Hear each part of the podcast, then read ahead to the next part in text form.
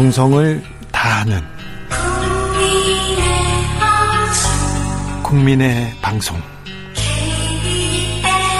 KBS 주진우 라이브. 그냥 그렇다고요.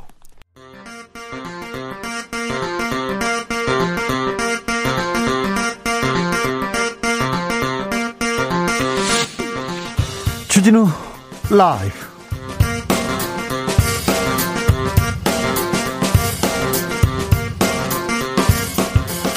2021년 2월 18일 목요일입니다.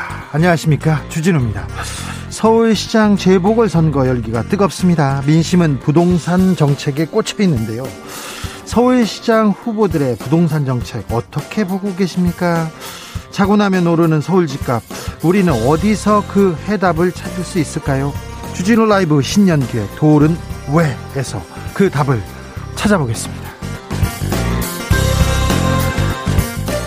이명박 정부 국가정보원에서 불법 사찰한 논란이 더 커지고 있습니다. 민주당은 민간인 정치인에 대한 불법 사찰은 민주주의를 파괴한 중대 범죄다고 목소리를 높이고 있습니다.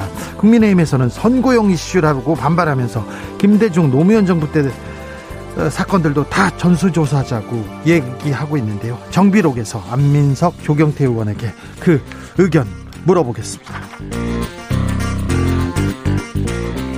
프로 배구 선수 이재영, 이다영 자매의 학폭이 드러나면서 나도 학교 폭력의 피해자다. 학폭 미투가 이어지고 있습니다. 학교 폭력, 집단 괴롭힘이 스포츠계, 연예계, 사회 전체에 깊이 퍼져 있는데요. 이 폭력과 악습을 뿌리 뽑기 위해선 어디부터 변화해야 할까요? 학교 폭력의 피해자들의 목소리 들어보겠습니다. 나비처럼 날아 벌처럼 쏜다. 여기는 주진우 라이브입니다.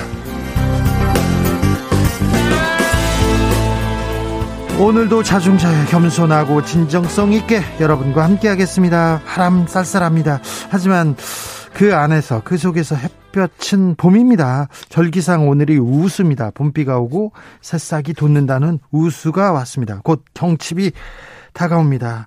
따뜻한 여러분의 이야기로 우리 봄 맞을 준비했으면 좋겠습니다.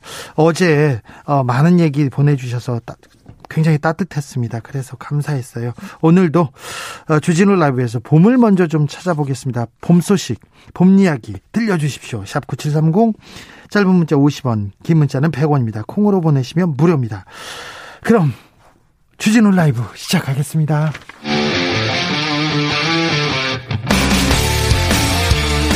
탐사보도 외길 인생 20년. 주 기자가 제일 싫어하는 것은?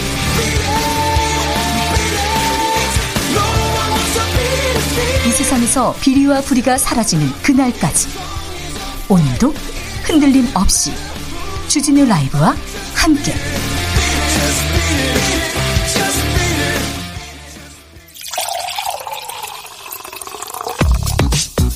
진짜 중요한 뉴스만 쭉 뽑아냈습니다. 줄 라이브가 뽑은 오늘의 뉴스 주스.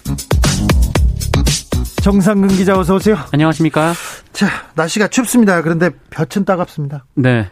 따뜻해요. 봄이 오고 있습니다. 아, 봄이 오는데 코로나 확진자는 줄지 않습니다.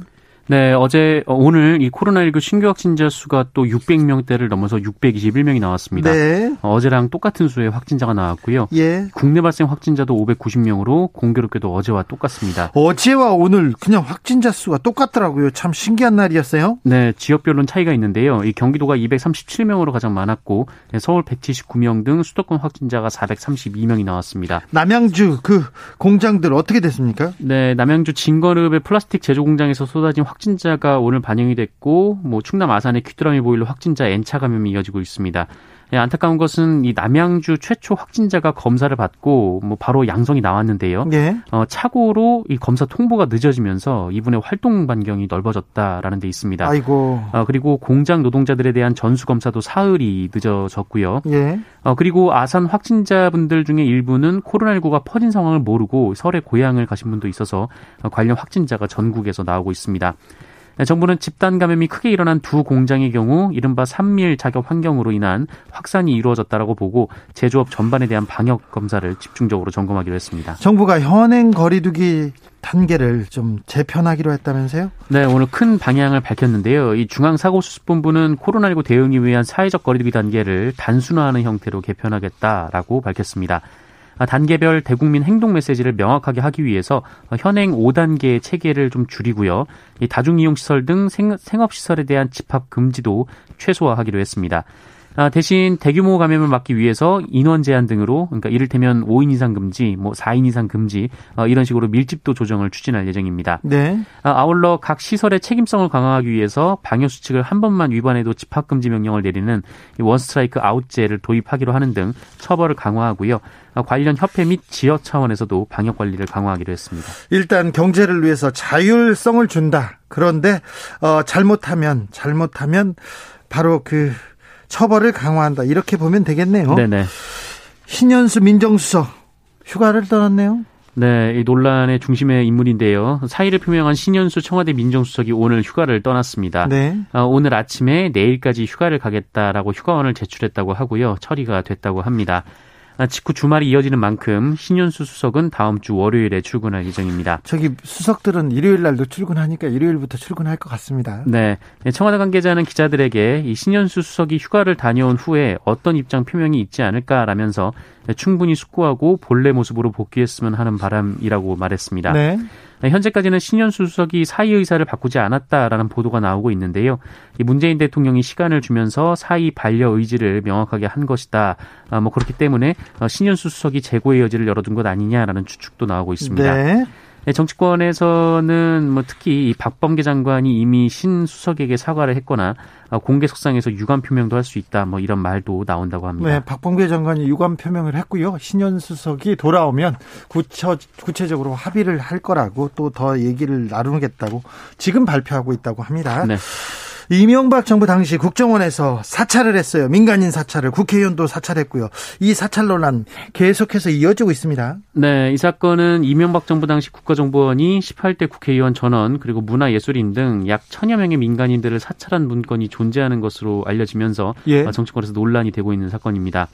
어, 이에 대해 국민의힘 측은 정치 공작이라고 주장하면서 선고용이라고 얘기하면서요. 네 그렇습니다. 이 김대중 노무현 전 대통령 시절에도 불법 도천 등 사찰이 있었다면서 맞불을 놓고 있는 상황입니다. 다 다 뭐 다 까보자 이렇게 얘기하고 있습니다. 네 지난 2004년 국가정보원 불법 도청 사건의 주인 검사를 맡았던 박민식 전 국회 국민의힘 의원은 지금 부산시장 예비 후보고요. 그렇습니다. 그 인권 대통령으로 불렸던 김대중 정부 때 역대 국정원 사상 가장 조직적인 조직적인 불법 도청이 이루어졌다라고 비판하면서 당시에 불법까지 모두 밝히자 이렇게 주장하고 있습니다. 네. 어, 그러나 이와 관련해서 김태년 민주당 원내대표는 방귀 낀 놈이 성낸다라면서 어, 국민의힘은 이명박 박근혜 불법 사찰 의혹에 대해서 국민 앞에 먼저 진실을 고백하고 진상 규명에 협조해야 한다라고 주장했습니다. 김대중 정부 당시에 가장 불법 도청이 조직적으로 이루어진 것은 아니고요. 네. 그 당시에 처음으로 국정원의 도청 내용을 고백하고 처벌을 했었죠.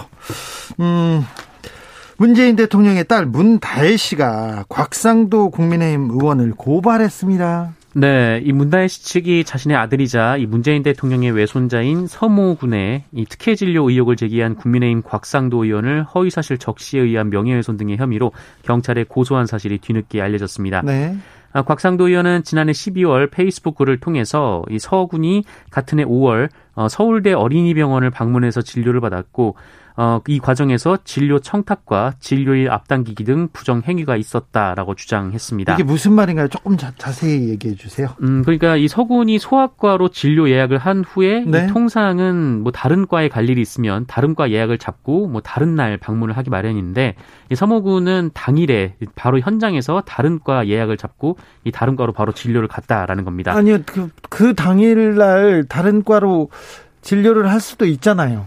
뭐 그럴 수 있는데 이 그 곽상도 의원 측은 이 다른 사람들은 통상 이 며칠씩 기다려서 진료를 받는데 이 특혜 아니냐 이렇게 주장을 하고 있습니다. 네. 어, 그리고 이 서모군이 태국에서 재학 중에 있는데 한국에 들어왔을 때 자가격리를 제대로 했는지 밝히라라면서 따지고 있는데요. 어, 이렇다 할 근거는 없고요. 곽상도 의원이 문재인 대통령의 딸 아들 문제에 대해서 굉장히 관심이 많습니다. 네, 그 아들 문준용 씨의 코로나19 예술가 지원금에 대해서도 지난 설에 의혹을 계속 쏟아낸 바 있습니다. 네.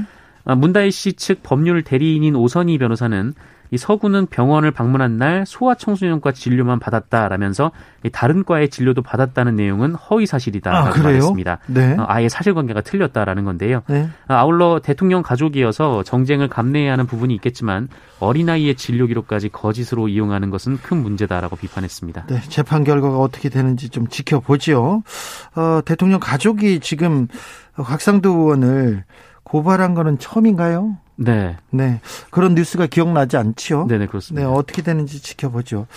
앞으로 고등학생들도 대학생처럼 수강 신청을 하고 수업을 듣게 된다면서요? 네, 교육부는 어제 그 2025학년도부터 고교 학점제를 전면 도입한다라고 밝혔습니다. 2025년이면 아, 올해 초등학교 6학년이 되는 아이들부터 적용이 되는 건데요. 네. 예, 모든 고등학교에서 이 제도가 시행이 되고 필수적인 공통 과목을 제외하고 학생들이 자유롭게 과목 선택을 할 수 있고 또 원하는 과목을 만들어 달라라고 할 수도 있고요. 꼭 대학교처럼요? 네, 다른 학교 수업을 들을 수도 있습니다. 다른 학교까지요? 네. 네 학생들은 3년간 192학점을 들어야 하고요. 학점을 모두 따야 졸업을 할 수가 있습니다. 네. 출석 일수가 적거나 성취율이 부족하면 미이수 등급, 그러니까 대학으로 치면 F가 나오게 되는 거고요. 그러면 막 조기 졸업도 하고 그런 건가요? 음, 그럴 순 없습니다. 그러니까 방학 중에 계절 학기를 학기를 들을 수도 있는데 네? 학점을 몰아서 들을 수 없도록 학기별 최소 그리고 최대 수강 학점이 정해져 있습니다. 조기 졸업은 안 되는 군요. 네, 그렇습니다. 그리고 2학년 학생들이 3학년 수업을 들을 수도 있는데 학년이 네. 없어지는 건 아닙니다. 네.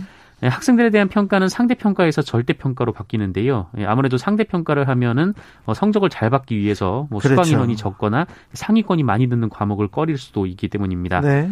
아, 하지만 이 도시와 농촌 간 그리고 같은 지역 안에서도 학교마다 교육 여건이 제각각 다른 측면이 있어서 학점제가 오히려 고교 서열화를 부추기는 거 아니냐 좀 이런 지적도 있습니다.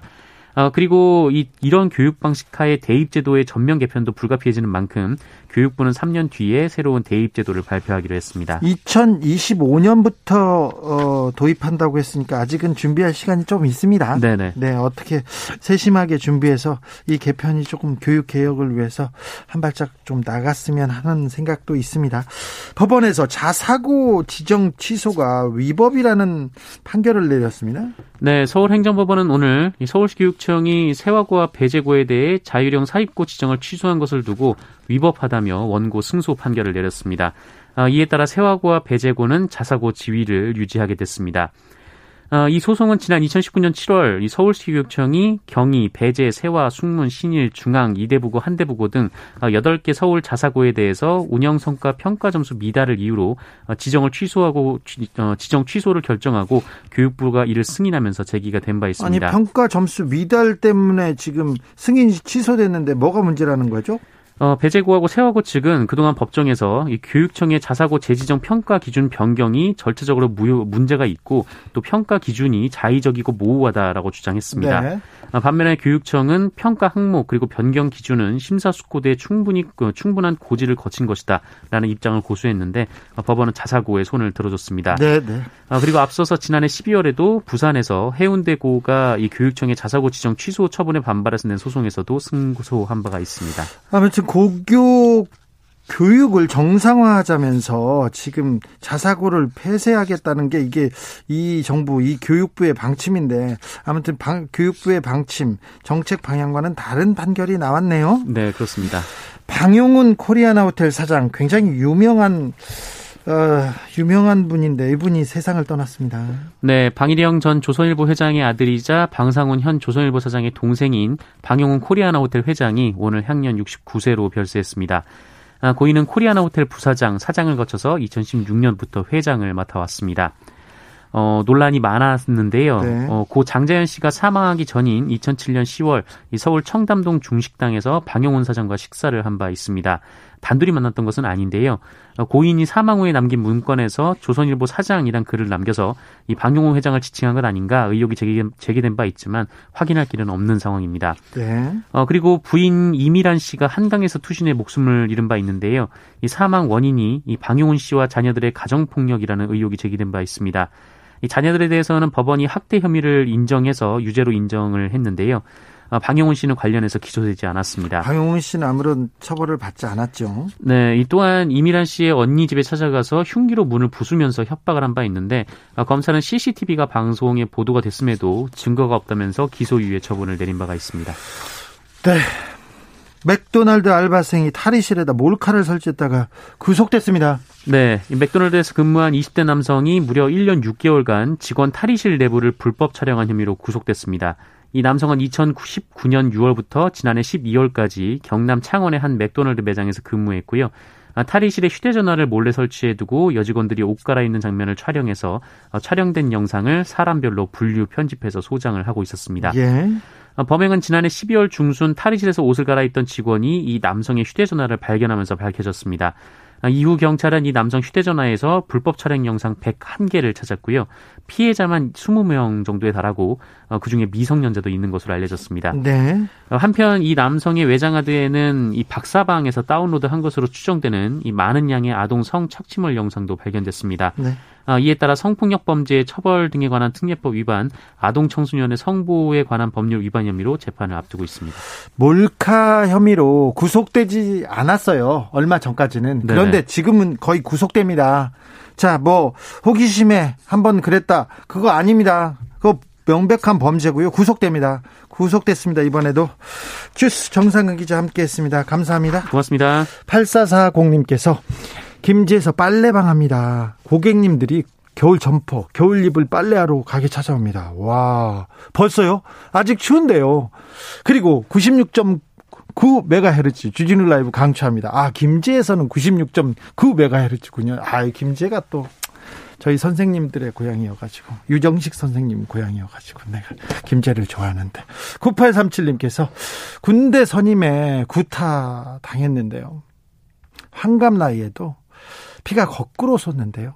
그 선임도 죄값을 물었으면 합니다. 아직도 학교 폭력에 대해서 그, 그 아픔, 상처에, 아, 굉장히 괴로워하는 분들이 있습니다. 군대 선임한테 환갑 나이에도 아직도 죄값을 물고 싶다고 하는 분이 있습니다. 아, 네. 안타까운 일입니다. 폭력은 그 어떤 이유로도 절대 정당화될 수 없습니다. 6755님께서 오늘 친구 집에 갔는데요. 친구 집에 다섯 명이 모였어요. 제가 용감하게 말해서 한 명이 자기 집에 갔어요. 제가 생각해도 100점이에요. 칭찬해 주세요. 얘기했는데. 네, 훌륭하십니다. 칭찬해 드릴게요. 칭찬. 6151님, 학 폭, 체벌을 근절하기 위해서 예능 프로에서 장난으로 상대방을 뿅망치로 치는 행위조차 삼가해야 합니다. 이렇게 얘기합니다. 그런 것 같습니다. 네, 이것도 좋은 지적인 것 같습니다. 저도 친구나 누구를 뭐 장난으로라도 이렇게 한 번씩 그러진 않았나 생각해 봅니다. 네. 그래, 그래서, 아, 그런 건 잘못됐구나. 어?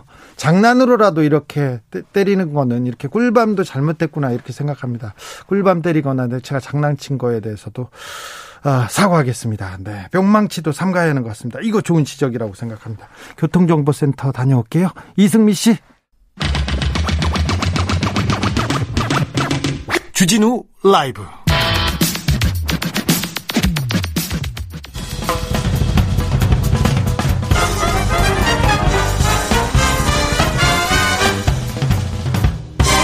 훅 인터뷰 모두를 위한 모두를 향한 모두의 궁금증 훅 인터뷰 학교 폭력 집단 괴롭힘 아, 굉장히 중요한 문제입니다. 이 문제가 다시 수면 위로 올라왔습니다. 스포츠계, 연예계를 시작으로 우리 사회 어두운 이면들이 속속 드러나고 있는데요.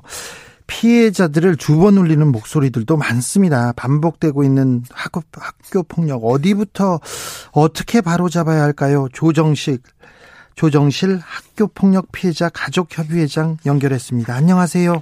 예, 안녕하세요. 조정실입니다. 네, 음, 학교 폭력에 대한 폭로가 체육계를 넘어서 사회 전체로 확산되고 있습니다. 지금 이 상황 어떻게 보고 계십니까, 회장님? 아, 네. 어, 지금 비록 미성숙한 청소년 시기에 저, 철없이 저지른 행동이라고 하기에는 어, 그에 대한 책임은 반드시 지어야 된다는 것을 저희는 사회 전반에 알리게 되는 큰 울림이라고 생각하고요. 예. 그리고 물론 무분별하고 거짓된 폭로에 대한 걸름망이 필요하겠지만 그동안 우리 사회에서 시시해왔던 체육계의 잘못된 학습에 대해 바로 잡을 수 있는 소중한 기회라고 생각합니다. 네. 최근에 학교 폭력 폭로가 잇따르는 이유는 뭐라고 보세요? 아, 사실 과거에는요 피해를 당해도 알릴 수 있는 방법이 사실 쉽지 않았습니다. 그렇죠. 다 옛날 네. 일이고 옛날 선생님한테 이럴 수도 없잖아요. 네 맞아요. 그리고 또 어, 오히려 또 음파에 축소돼서 오히려 보복을 대응하거나 하는 두려움으로다가 신고를 못했지만요. 네. 현재는 지금 가해, 가해자를 엄벌하는 사회 목소리가 높아지면서 피해자들이 이 파급 효과가 큰 그 SNS나 온라인 커뮤니티를 이용해 분노를 저희는 쏟아내고 있다고 생각을 합니다. 예. 어, 시간이 많이 지났어도 아까 저희 청취자분도 군대에서 당한 폭력인데 환갑이 지나서도 이게 그 씻어지지 않나 봐요. 그 후유증과 네, 트라우마에 시달리는 경우가 많은 것 같은데요. 학교 폭력 피해자들이 가장 힘들다고 호소하는 부분이 어떤 부분입니까?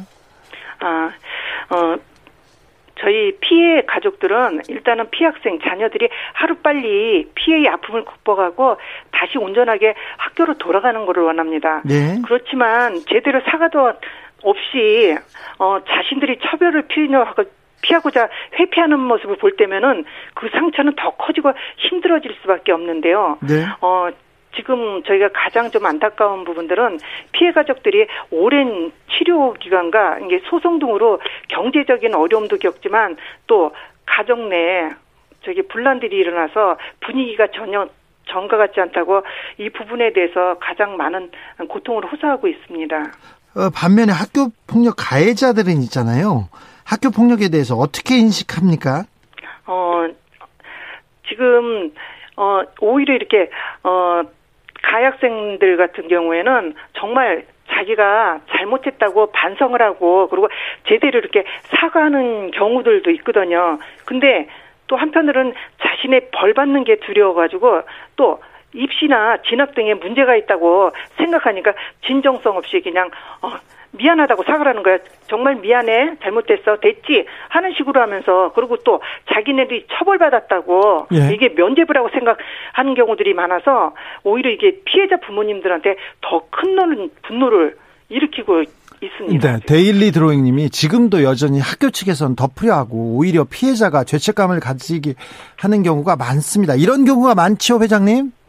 예, 아무래도 좀 그렇죠. 학교에서는 이게 첫째, 피해자들이 사실 문제가 저기 삼지 않으면 이게 커지지 않는 부분이죠. 그러니까 피해자가 되도록이면 조용하게 있었으면 하는 바람도 있고요. 그리고 또 학교에 또 이렇게끔 어, 어떤 학교 폭력 문제가 드러나면은 학교에 또 명예가 실추된다. 그래서 대개 보면 학교에서들은 이렇게 시시 덮고 그리고 피해자가 조용하게 있어주기를 바라는 경우들이 사실 많습니다. 저도 학교 폭력 이렇게 취재 갔다가요. 교장 선생님이 다 끝난 문제인데 뭐 이런 문제로 취재까지 왔냐고 해가지고 제가 굉장히 화났습니다. 그, 그래서 그때 교장 선생님하고 좀 언쟁했던 적이 있었습니다. 네. 네. 나, 나쁘다고 제가 막 했었어요. 저도 그런 문제로 해서 저에게 많은 다툼을 네, 그렇죠. 네. 네. 6251님께서 주 기자님은 안 맞아보셨나 봐요. 때린 사람들은 잊을 수 있어도 맞은 사람들은 절대 잊을 수 없어요. 저도 많이 맞았어요. 학교 폭력 저도 많이 피해 봤습니다. 가슴이 막 멍들어서 학교 다니기도 했었어요. 어, 자. 회장님. 네. 학교 폭력 피해자 가족 협의회라고 이렇게 단체가 생길 정도로 네. 이 단체가 생길 정도로 피해자들이 많았습니까? 이 단체는 어떻게 꾸려지게 된 겁니까? 아, 사실 저도 이게 피해 가족으로서요. 네. 음, 이게 어 어떻게 보면 제 아이가 학교 폭력을 크게 당한 후에 뜻하지 않게 네. 이제 저도 학교 폭력 피해 가족들을 돕는 일을 지금까지 21년 동안 하고 있는데요. 네. 근데 그 당시에 사실 도움받을 곳이 없어서 정말 온 가족이 죽음을 생각할 정도로 고통스러웠어요. 아, 그래요? 제 자신이 너무 힘들었길래 예? 이런 고통을 좀 나누고 서로 위로할 수 있는 곳이 필요하다는 생각이 들어서 피해 부모님들과 단체를 결성을 해서 예. 더 다른 피해자 부모님들을 지금 돕고 있는 같이 돕고 있습니다. 3347님의 그 문자입니다. 67세입니다. 초등학교 때 괴롭힘 당한 것 때문에 인생에서 계속 상처가 남아요, 상처가. 지금껏 나를 괴롭게 합니다. 강하게 처벌하면 근절될는지요, 해결 바랍니다. 아, 우리가 지금 학교 폭력에 대해서 진지하게 고민하고 예방책을 내야 되는 것 같아요. 그렇죠? 회장님? 네, 맞습니다. 우리 사회가 이 지금 전반적으로 좀 변화하는 계기를 만들어야 될 것 같은데 어디서부터 어떻게 변화해야 됩니까? 어, 저는 변화는 일단은 학교 폭력은 이거는 절대 해서는 안 되고 어떤 경우에도 변명이 이루어질 수는 없습니다. 그리고 이 학교 폭력은 범죄라는 거를 사회에서 좀 인식을 해야 된다고 생각합니다. 네. 그리고 저는 좀 또 안타까운 부분이 지금 학교 폭력 에 대해서 뭐 예방들을 많이 한다. 그래서 네. 예방 쪽에 이렇게 치우치다 보니까 어 제가 좀 어, 전 피해자 입장으로서 피해자들의 고통에 대해서는 지금 어떻게 보면 개인의 몫으로밖에 갈 수 없다고 생각하는데요. 피해자들이 얼만큼 고통을 당하느냐, 그걸 알아야지 학교 폭력에 저는 더 심각성을 좀 깨달을 수 있다고 생각을 합니다. 네. 최근 유명인에 대한 폭로 계속 이어지는데요. 이런 의견도 있어요. 오래전 학창 시절 일이었고 지금 반성하고 있으니 있는데 너무 가혹한 것 아니냐 이런 지적에 대해서는 어떻게 보십니까, 회장님? 아, 그거는 어 그거는 어떻게 유명인이잖아요. 네. 아이들이 어 옛날에 학교 폭력을 저질러도 가해 행동을 해도 저렇게끔 유명세를 떨칠 수 있다는 거. 그렇죠. 그 아이들이 보면서 아이들한테 선망의 대상이잖아요. 그렇기 때문에 아무리 유명을 하고 유명해지고 훌륭한 사회 인사가 된다 하더라도 어 학교 폭력을 저질렀던 경우 같은 경우는 어떤 경우에도 용납이 되지 않는다. 그래서 그런 점들을 저는 반드시 보여줘야 된다고 생각합니다. 그래서 저는 가장 큰 예방 효과는 어떻게 보면 이런 사건들이 자꾸 드러나면서 알려지는 게 어, 오히려 예방 효과로 좀 가장 크지 않을까? 좀 어, 오히려 알려지는 게 예, 네. 생각을 갖게 됩니다. 가해자가 정말 과거를 잘못 잘못했다고 반성해요. 진심 어린 사과를 해요. 그러면 우리 사, 사회는 받아들여야 합니까? 어, 진심 어린 사과를 한다면은 네. 저는 그거는 받아들여야 된다고 생각을 합니다. 네. 어, 진심 어린 이게 진심 어린 사과가 바로 사건을 해결하는 첫걸음이거든요. 예. 자신의 잘못을 인정하고 피해자의 아픔에 공감하는 사내가 사과가 선행된다면 피해자든 가해자든 다시 안정적으로 학교나 사회 생활을 이어나갈 수 있을 거라고 생각합니다. 예. 그래서 저는 그런 부분에 대해서는 진심 어린 어, 사과가 예. 진심 어린 사과만 이루어진다면은 저는 네. 받아들여야 된다고 생각을 합니다. 학교 폭력 예방에 대한 그 법률이 제정됐어요. 그래서 교육부에서 5년마다 종합 대책을 수립하고 있고 계속 국회에서도 관련 논의가 이루어지고 있습니다. 그런데 아직까지 학교 폭력이란 그 이런 단어가 사라지지 않고 이런 사례가 사라지지 않는 이유는 뭐라고 보십니까? 어, 우리나라 학교 폭력 관련 대책이 대부분 예방 중심으로 되어 있습니다. 그러니까 피해자 좀 전에도 말씀드렸듯이 피해자 보호에 대해서는 네. 아예 소극적이나 없다고 생각을 하는데요. 네. 그리고 지금처럼 특정 사안이 발생할 때마다 사후 약품만 식으로 처방을 하고 있는데요. 네. 그리고 입시 위주의 교육으로 청소년기에 필요한 인성 교육도 부족하고요. 네. 이런 또래 관계 설정에 대한 교육이 저는 아주 상당히 저기 저기 부족하다고 생각합니다. 그렇기 네. 때문에 그리고 한마디로 말해서 현장에 대한 진짜 피해자들이 어떤 고통을 겪고 학교 현장, 학교 폭력 현장이 전혀 모르는 상황에서 그냥 탁상 공론식으로 이렇게 어 대책이나 정책이 마, 만들어지다 보니까 이게 실효성이 저는 없다고 생각을 합니다. 양용기님께서 유명인이라서 이렇게 사과를 하는 겁니다. 유명인이 아니면 사과하지 않아요. 그것은 진정한 사과가 아니지요. 얘기합니다. 0835님은 피해자를 밟고 올라간 위치를 인정해서는 안 됩니다. 이런 얘기도 하셨습니다. 5281님께서는 학생뿐만 아니라 예전에 폭력 쓴 선생님들 문제였어요. 성적순으로 차별하고 입구부터 뺨 때리고 밟고 제 꿈이 선생님이었는데 아무 이유 없이 차별 폭행당하니까 꿈이 사라져서 자퇴했었습니다. 지금은 잘 살고 있어서 후회는 안 하지만 한 번쯤 물어보고 싶어요. 그때 왜 때리셨냐고요. 저, 저도 초등학교 때부터 선생님이 때리면요. 세대 맞다가 네 대부터는 선생님이 그때부터는 감정이 들어간 거예요. 그래가지고 선생님한테 선생님 이거 사랑의 말 아니잖아요. 선생님 화난다고 이렇게 때리시면 안 되죠. 이렇게 얘기했다가요 더 많이 맞았습니다. 더 많이 맞았어요. 아, 선생님의 그 요새는 선생님들 체벌을 안 합니다만 예전에 선생님들 너무 많이 때리셨어요. 하, 네, 선생님. 네. 선생님, 제가 선생님 찾아가서 저는 따졌었습니다. 안독화님께서 당시 학교 폭력 가해자가 적절한 처벌을 아, 줬다면 받았다면 지금 같은 사건은 발생하지 않았을 겁니다. 그렇죠. 그렇게 생각합니다.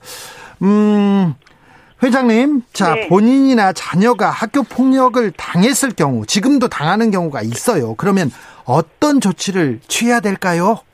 아, 우선 아이의 상태를 살피는 것이 가장 우선이고요. 그리고 아이를 안정시키고 반드시 이 문제에 네. 대해서는 해결해 줄 거라는 확신을 주어야 됩니다. 네. 그리고 피해 사실에 대한 증거를 수집해야 됩니다. 네. 그리고 학교에 알리고 그리고 어 저희는 111에 신고하라고 합니다. 112에 아예 신고해야 됩니다. 1, 117에 117이나 112에 신고하면 되고요. 네. 어 그리고 저희 학교 폭력 피해자 가족 협의회로 연락을 주시면은 피학생과 부모님들이 도움을 들에게 도움을 드릴 거니까 저희 네. 학교 폭력 피해자 가족 협의회로 연락을 주시길 바랍니다. 아무튼 알려야 됩니다. 학교 폭력을 당하고 있거나 주변에 괴롭힘을 당하고 있으면 어디든 알려야 됩니다. 117이나 112로 알리고 정 알릴 데가 없으면 주진우 라이브에도 알려주십시오. 저희가 좀 외치고 학교 폭력에 대해서는 저희가 발벗고 나서겠습니다.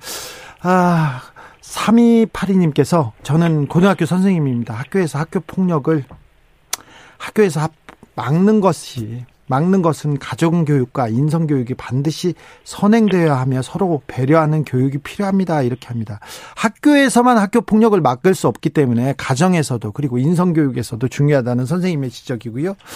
진희님께서 저희 선생님이 보낸 건 아니에요. 진희님께서는 저도 중고 때 운동하면서 많이 맞았어요. 고등학교 1학년 때 못 버티고 가출했고요. 어디다 말도 못하고 평생 혼자 가슴에 담고 살았어요. 제 친구들 가출한 친구들 보면 거의 대부분 학교 폭력에서 그리고 선배들한테 맞아가지고 이렇게 가출을 했었어요. 네.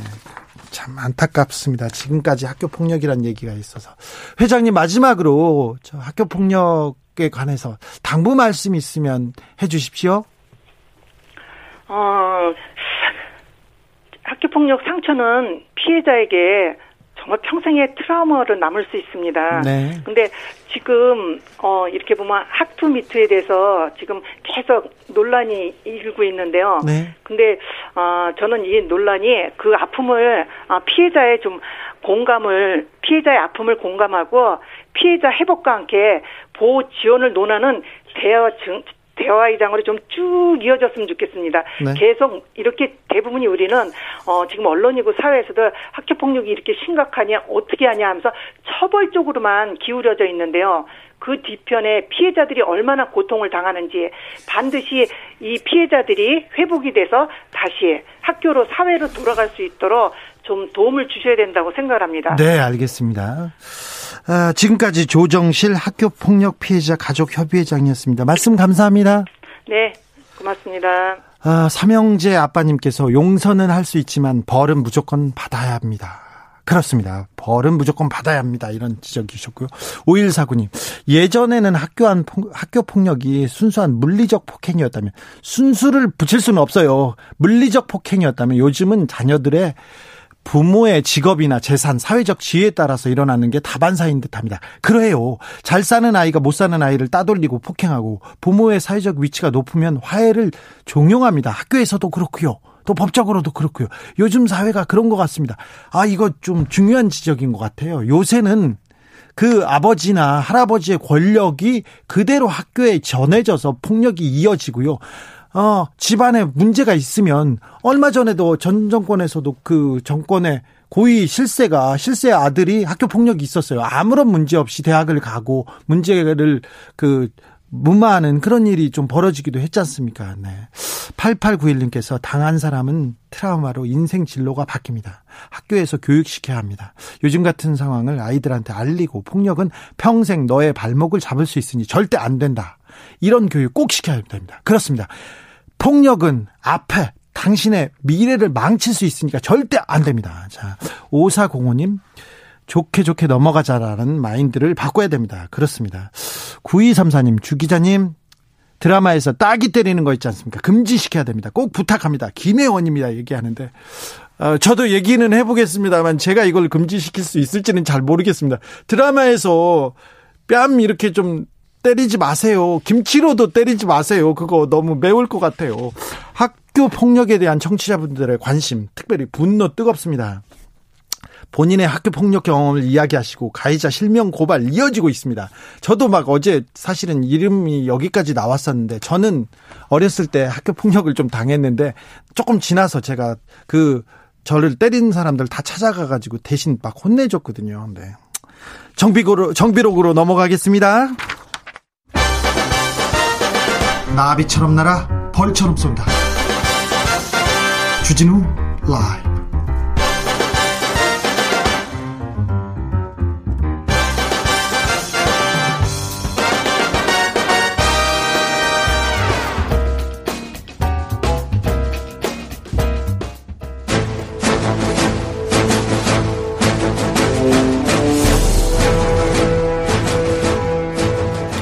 때는 2021년 여야의 오선 의원들이 훗날 대평성대를 위해 큰 뜻을 도모하였느니라. 오선의 지혜와 품격으로 21대 국회를 이끈다. 오선의 정치비책 정비로. 소년급제 하지만 줄서기 정치 그런 거 거부했습니다. 대한민국 국회를 이끄는 쌍두마차 수도권 내리 오선 안민석 더불어민주당 의원 어서 오세요. 네, 반갑습니다. 안민석 의원입니다. 부산 내려오석 조경태 국민의힘 의원 안녕하세요. 네, 안녕하십니까. 새해 복 많이 받으십시오. 새해 복 많이 받으십시오. 어, 부산에서 내리5선을 한 현역 의원은 지금 없죠? 뭐 서병수 내리는 아니고. 아, 내리는 아니죠. 예, 그렇습니다. 좀. 수도권 내리 5선은 역사상 있나요? 아마 아마 있을 법도 한데요. 아, 글쎄 잘 모르겠습니다. 네. 뭐 그게 중요한 게 아니라 얼마나 예. 뭐 밥값을 하느냐가 네, 문제죠. 네, 그렇습니다. 아, 예, 예. 자, 조경태 의원님이 아, 굉장히 멋있어지셨어요. 방송 출연하시면서 이렇게 이렇게 기품도 있으시고. 다 주진우 라이브 덕분인 것 같아요. 아, 그렇습니까? 예. 자, 자 신상 발언 이제 새해니까 또 신상 발언 해주셔야죠, 안민석 의원님. 아니 제가 저 지금 국회에서 들리는 소문으로 예. 저 주진우 라이브 상대 패널이신 네. 조경태 의원님께서 당 대표 출마하신다는 음, 그런 이야기가 아니 조경태 의원님은 그 당 대표 그 선거 때마다 항상 이렇게 하마평에 오르내리고 그랬지 않습니까? 네. 대표 이번... 잘 됐으면 좋겠고요. 네. 네. 지금 이제 여의도에서는 가장 핫한 이슈, 가 네. 조경태 출마. 아, 그건 아니고요. 네. 그 조경태 대표. 어 국정원 그 민간인 사찰, 사찰 네. 당했냐 안 당했냐. 네. 그런데 특히 이제 18대 전화 적용도님 같은 경우에는 당시에 재선 의원이었으니까 네. 또 우리 이제 야당 의원으로서 그 당시에 음 이런 그 사찰의 대상이었거든요. 네. 네. 근데 뭐 진실은 이제 나중에 오픈해봐야 알겠지만은 에, 이게 정말 사실이라고 그러면은 어 가령 나의 핸드폰을 누군가가 도청을 하고 있었더라 그러면은 네. 이건 심각한 인권 유린의 문제고 그리고 국회의원 전체를 이렇게 도청하고 사찰했다 그러면은 어 민주주의 가치가 훼손되는 문제예요. 네. 그래서 이것은 굉장히 좀 심각하게 이 진실을 밝히고 네. 또 어떤 배경 하에서 누가 이런 일들을 주도하고 지시했는지 네. 관련자들에 대한 책임까지도 물어되지 않을까 그런 생각으로 요즘 좀 복잡합니다. 아 민석 의원님은 그런데 저, 지난 정권 때 그 지난 정권 때도 어, 사찰을 당하고 도, 도청이나 미행을 받는다고 이렇게 항상 생각하시고 활동하셨지 않습니까? 행동하시고. 그 의심이 이제 현실로 지금 나타난 것이고요. 예. 이제 사실로 확인되는 것인데요. 네. 사실은 당시에도 우리 저희 18 20대 때 국회의원들이 모이기만 하면은 네. 핸드폰 도청 되나 안 되나 네. 그거 가지고 감론을박하면서 내기도 하고 네. 심지어 어떤 의원님들은요 핸드폰을 다섯 개 갖고 다니는 네. 가방 핸드폰 가방에 다섯 개 여섯 개 갖고 다니는 의원도 제가 봤어요. 저 호주머니에다가 네 개씩 가지고 다녔잖아요. 그래서 이제 돌아가면서 네. 사용하는 걸 봤는데요. 네. 어, 그런 분들은 아마도 좀 그 고급 정보가 있어가지고 분명히 네. 핸드폰 당한다는 것을 아셨던 것 같아요. 아 민석 의원님은 하나만 가지고 다니세요. 아니, 근데 저도 한때 두 개를 해봤는데 네. 귀찮아가지고 배터리 충전하고 귀찮아가지고 저 같은 사람은 이게 두 개를 못 가지고 다니겠더라고요. 근데 이제 하나만 갖고 다녔는데 항상 주위 의원님들이 조심해야 된다. 큰일 난다. 왜 하나만 갖고 다니냐. 그런 충고를 많이 했었죠. 알겠습니다. 1호 2구님께서 아, 멋진 답입니다. 지금 한 게 멋진 답은 아닌 것 같고요. 5선이 중요한 게 아니고 밥값을 하느냐가 중요하다는 안민석 의원님 항상 응원합니다. 이런 안민석 의원님한테도 드디어 응원 문자가 처음으로 왔어요. 그동안 조경태 의원님 지역구에서만 뜨거웠는데 자 안민석 의원님도 이번 설에 또 누구한테 얘기했나 봐요. 자 조경태 의원님 네. 민간인 사찰, 불법 네. 사찰 이 문제에 대해서는 또 단호하게 또 네? 한마디 하시고 가셔야죠. 어, 사찰이나 도청은 상당히 좀 범죄 행위지 않습니까? 네. 이 부르는 부분에 대해서는 과거 역대 정권이 대체적으로 다 그래 왔다라고 얘기를 하고 예. 뭐잘 아시다시피 2005년도에 그때가 노무현 정부 시절입니다만은 네. 그 김대중 정부 시절에 그 국정원장을 했던 신건, 네. 그다음 임동원 네. 이런 국정원장 출신들이 다 그때 기소된 적이 있습니다. 네, 불법 도청으로요. 예, 유죄 유죄 판결도 났었고요. YS 때 만들었던 졌던 미림팀 미림팀 네. 불법 도청을 하는 그런 팀이 있었어요. 국정원. 그래서 그래서 우리 국회도 이렇게 쭉그 역사적으로 거슬러 올라가면은 2014년 이전에는 보면은 국회 안에 보면은 그 국정원 직원들도 돌아다니고 했습니다. 네, 네. 그, 그 2014년 이후에 법을 우리가 개정함으로써 좀 그런 이제 일들은 없는데 지금 뭐 이런 문제를 가지고 이제 너무 이렇게 갑론을박하는 것은 큰뭐 어, 국민들께 크게 이렇게 와닿지 않는다. 이런 문제로 갑론을박하는 거는 국민들한테 큰 도움이 안 된다. 안민석. 이제 팩트, 팩트 체크를 먼저 해야 되겠는데요. 노무현 정부 때는 어, 민간인 사찰이 없었습니다. 어, 불법 도청도 없었고요. 어, 네. 어, 그거 좀 정정해두고 싶고요. 아마 지금 이제 보도되는 바에 의하면 2009년 어, MB 정부 시절에 이제 청와대가 국정원에 요청을 해서 네. 어, 국회의원들을 포함한 약 천명의 네. 거기 뭐 예술인들 예. 어, 저도 포함됐어요. 뭐 연예인들까지 제 문건도 네. 나왔어요. 조경태 의원님 이것 좀 어떻게 해주세요. 네. 같은 분도 해가지고 네. 이게 MB 정부 때 지금 천명 정도로 파악되고 있는데요. 네. 아마도 박근혜 정부 때는 심했으면 심했지 덜하지는 않았을 것이다. 그래서 네. 지난 보수 정권 10년 동안의 민간인 사찰 이게 이제 과거를 그냥 어, 묻어가자라고 하는 경우에는 앞으로 또 세상이 어떻게 바뀔지 모르는데 말이에요. 항상 제가 말씀드리지만은 까미의 이야기, 어제 잘못을 어, 용서하는 것은 내일의 더 큰 범죄에 대한 용기를 주는 어리석은 짓이다. 네. 그리고 어리석은 짓은 하지 말아야 되겠죠. 네. 근데 안민석 의원님 네. 5년째 그 얘기를 계속 하고 있는데 까미 말고 니체나 뭐 다른 사람으로도 조금 넘어가지. 아직 까미에서 폐지가 넘어가지 못할 만큼 우리나라 사회 현실과 정치 현실이 아직도 그뭐 그런 슬픈 현실인 거죠. 네, 알겠습니다. 까미를 넘겼으면 좋겠습니다. 알겠습니다. 정보 공개 청구하실 예정입니까 혹시? 이게요. 그 공공기관 정보 공개법 11조에 네. 정보 공개를 요청하면은 10일 이내로 어 답을 하게 돼 있어요. 주, 저 주게끔 이렇게 돼 있어요. 네. 또 어, 특별한 일이 없으면은 이제 받을 수 있을 겁니다. 네. 어, 근데 이제 어, 이게 이제 개인들마다 편차가 있는 것 같아요. 네.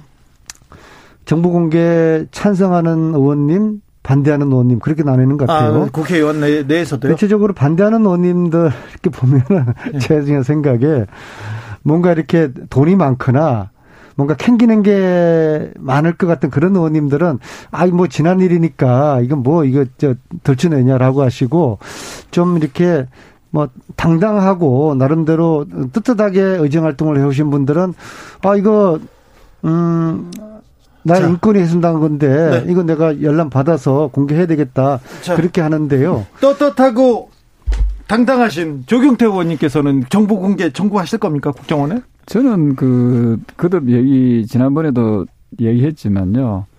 자신들이 당당하고 떳떳하면은 핸드폰을 그 뭐 굳이 두 개, 세 개씩 가지고 있을 필요는 없고요. 그리고 또 하나가 저기 뭐, 저 저는요 네네. 당당하고 떳떳했는데 너무 네. 쫓기니까 무서워가지고 더 네. 만들었어요. 그래서 그래서 저는 우리 그, 그, 주, 주, 주, 기자님 네. 같이 이렇게 예외적인 분도 계시고요. 네. 네. 그리고 이제 이 도청을 하는 것 자체가 예. 옛날에 그 70년대에 닉슨 대통령도 워터게이트 사건을 해가지고 대통령 사임을 하지 않았습니까? 네. 그만큼 그는 범죄 행위 중에 굉장히 큰 범죄 그렇죠. 행위이기 때문에 네. 그 저는 그런 부분을 이제 역대 정권 이게 김대중 노무현 그 이명박 박근혜 정부 이 여기서 어떤 뭐 이 사찰들이 오고 갔는지에 대해서는 네. 만약 필요하다 하면은 전 정권에 대해서 다그 봐야지 예. 특정한 정권에 대해서만 본다는 것 자체가 네. 그는 좀 상당히 좀 편향적이고 문제가 있지 않느냐 이런 생각이고요. 네. 저는 다만 이 21대가 시작된 지가 7개월, 8개월째 접어들었는데 네. 지금까지 가만히 있다가 왜 하필이면은 보궐선거 앞두고 왜 선거 때 이 예, 이것을 이용하느냐는 부분에 대해서 일단 선거 끝나고 나서 그러면은 우리가 전면적으로 한번 재조사해 보자 예. 하는 부분에 대해서 제가 주장을 좀 하고 싶고요. 조경태 의원님은 선거 끝나고 나서 그리고, 전면적으로 전 정권까지 예. 다 합해서 그리고 또 하나가 이 이러한 그, 그 가그 정권에 대해서 자꾸 이 어떤 그 어, 어떤 그 문제 제기를 함으로써 예.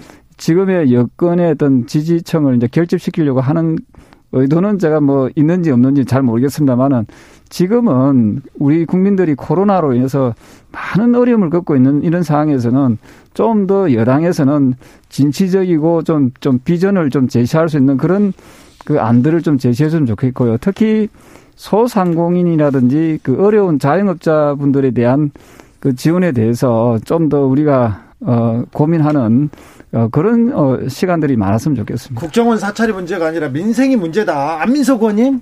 조경태 의원님 말씀을 곰곰이 들어보면은 이 국정원 불법 사찰 이 문제가 선거 국면에서 어, 저희 여당한테 유리하고 국민의힘 야당에게 불리할 것이라는 그런 우려를 하는 것 같아요. 네. 근데 이것은 어, 내용에 따라서 결과에 따라서 정치적으로 여당이 유리할지 야당이 유리할지 그건 속단할 수가 없다고 생각하고요. 예.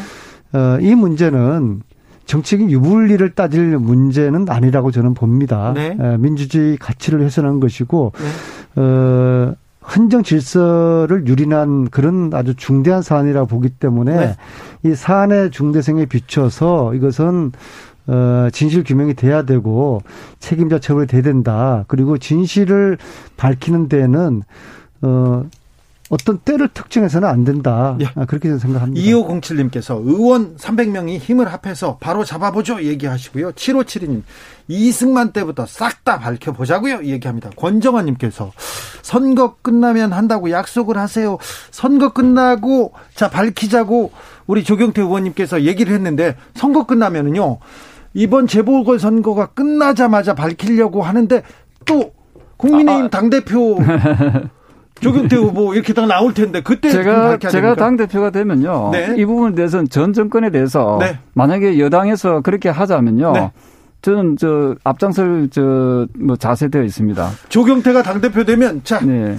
문제 국정원의 불법 사찰 전 정권에 네. 대한 확실한 조사. 네, 전체적인 그 그동안에 쭉 우리가 문민 정부 이후에 네. 이어져 왔던 그 국정원의 그 사찰이라든지 네. 도청 문제가 네.